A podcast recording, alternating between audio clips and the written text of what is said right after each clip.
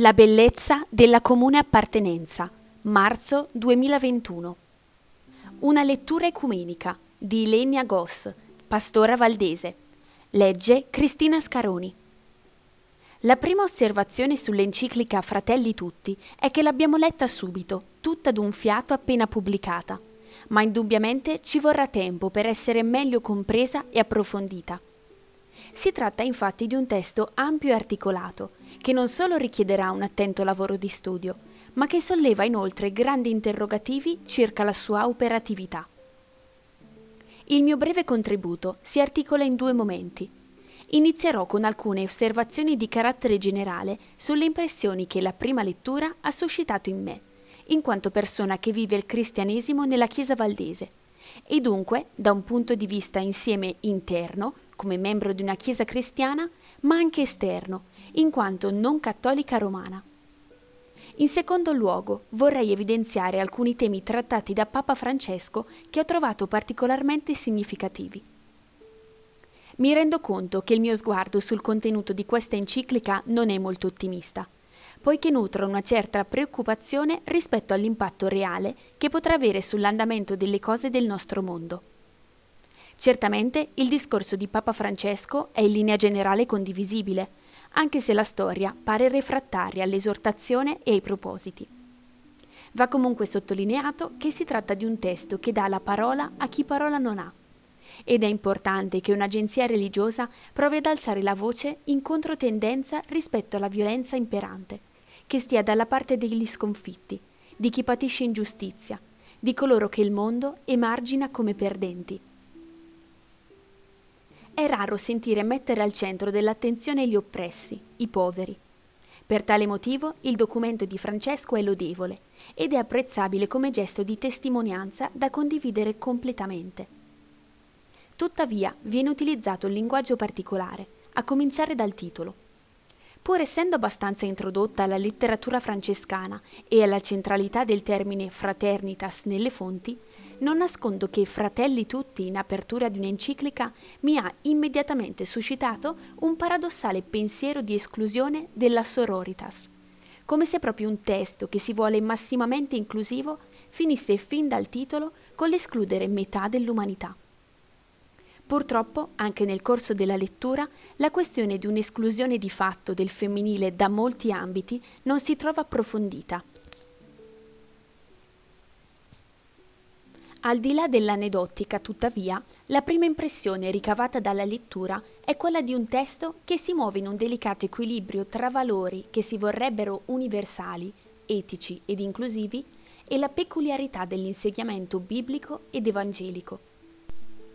Il fondamento scritturale, approfondito nel capitolo 2 con la parabola del Samaritano, ha infatti come controparte la proposta di un'etica universale della fraternità che si rivolga anche a coloro che non si riconoscono in un insegnamento biblico e in generale nella tradizione ebraico-cristiana. Sarebbe da approfondire il significato di questo proposito. Da un lato, mantenersi radicati nelle risposte tipiche del cristianesimo cattolico e della sua tradizione, dei suoi linguaggi, della sua teologia, come viene esplicitato nel capitolo 8 in cui si cita il fondamento evangelico del discorso e dall'altro riprendere un sistema etico e culturale che riferisce all'universalità laica della fraternità come snodo tra libertà e uguaglianza. Se l'intenzione dell'enciclica è quella della massima inclusività, sarebbe da studiare il modo in cui uno stretto radicamento nella particolarità di una tradizione riesca a conservare l'apertura alla differenza, attraverso quali vie, quali atti e quali decisioni concrete sia realizzabile quella fratellanza e su quale fondamento. Un proclama di pace e di fraternità è condivisibile da molti, ma un conto è affermare, un altro argomentare e un altro ancora realizzare un proposito o un programma.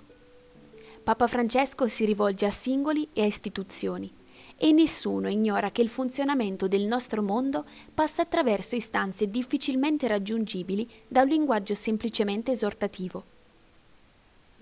Il tema si fa anche più complesso, tenendo presente che Papa Francesco collega l'idea di fraternità con quella di verità. Chi conosce la verità? Affermare di possederne la chiave, o la versione migliore e definitiva, non è già un'ipoteca sul dialogo fraterno e paritario basato su un'etica condivisibile da tutti? Vengo ad evidenziare ora tre grandi temi che trovo particolarmente significativi. Nel capitolo 7 Papa Francesco affronta in modo interessante il tema del perdono e precisa che perdonare non significa dimenticare. Leggendo queste righe mi è tornato alla mente che durante la sua visita alla Chiesa Valdese a Torino il pontefice chiese perdono per le persecuzioni contro i valdesi, da cui la storia della mia Chiesa è segnata.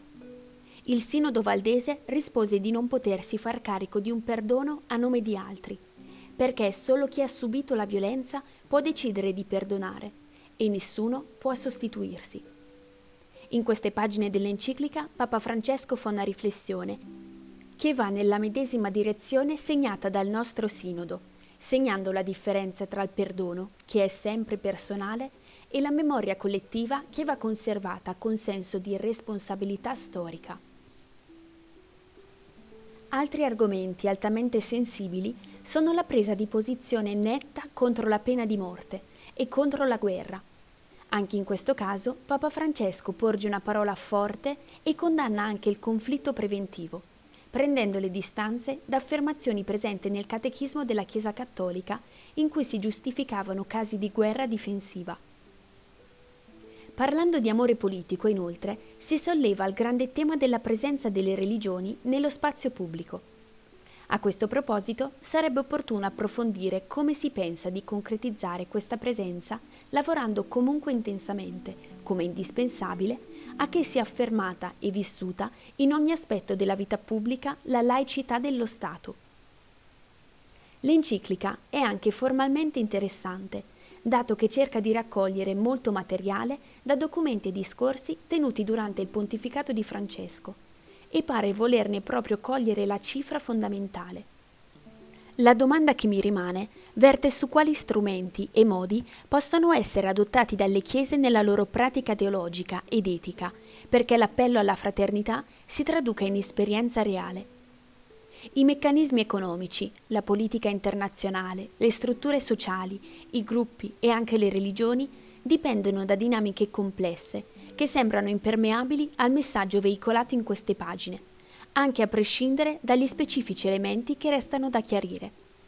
L'augurio che mi sento di fare a questo testo è di poter far discutere, di suscitare quel dialogo di cui si parla e che non sempre si riesce a realizzare, di aiutare a chiarire in che direzione vogliamo e dobbiamo volgere il nostro impegno e i nostri passi.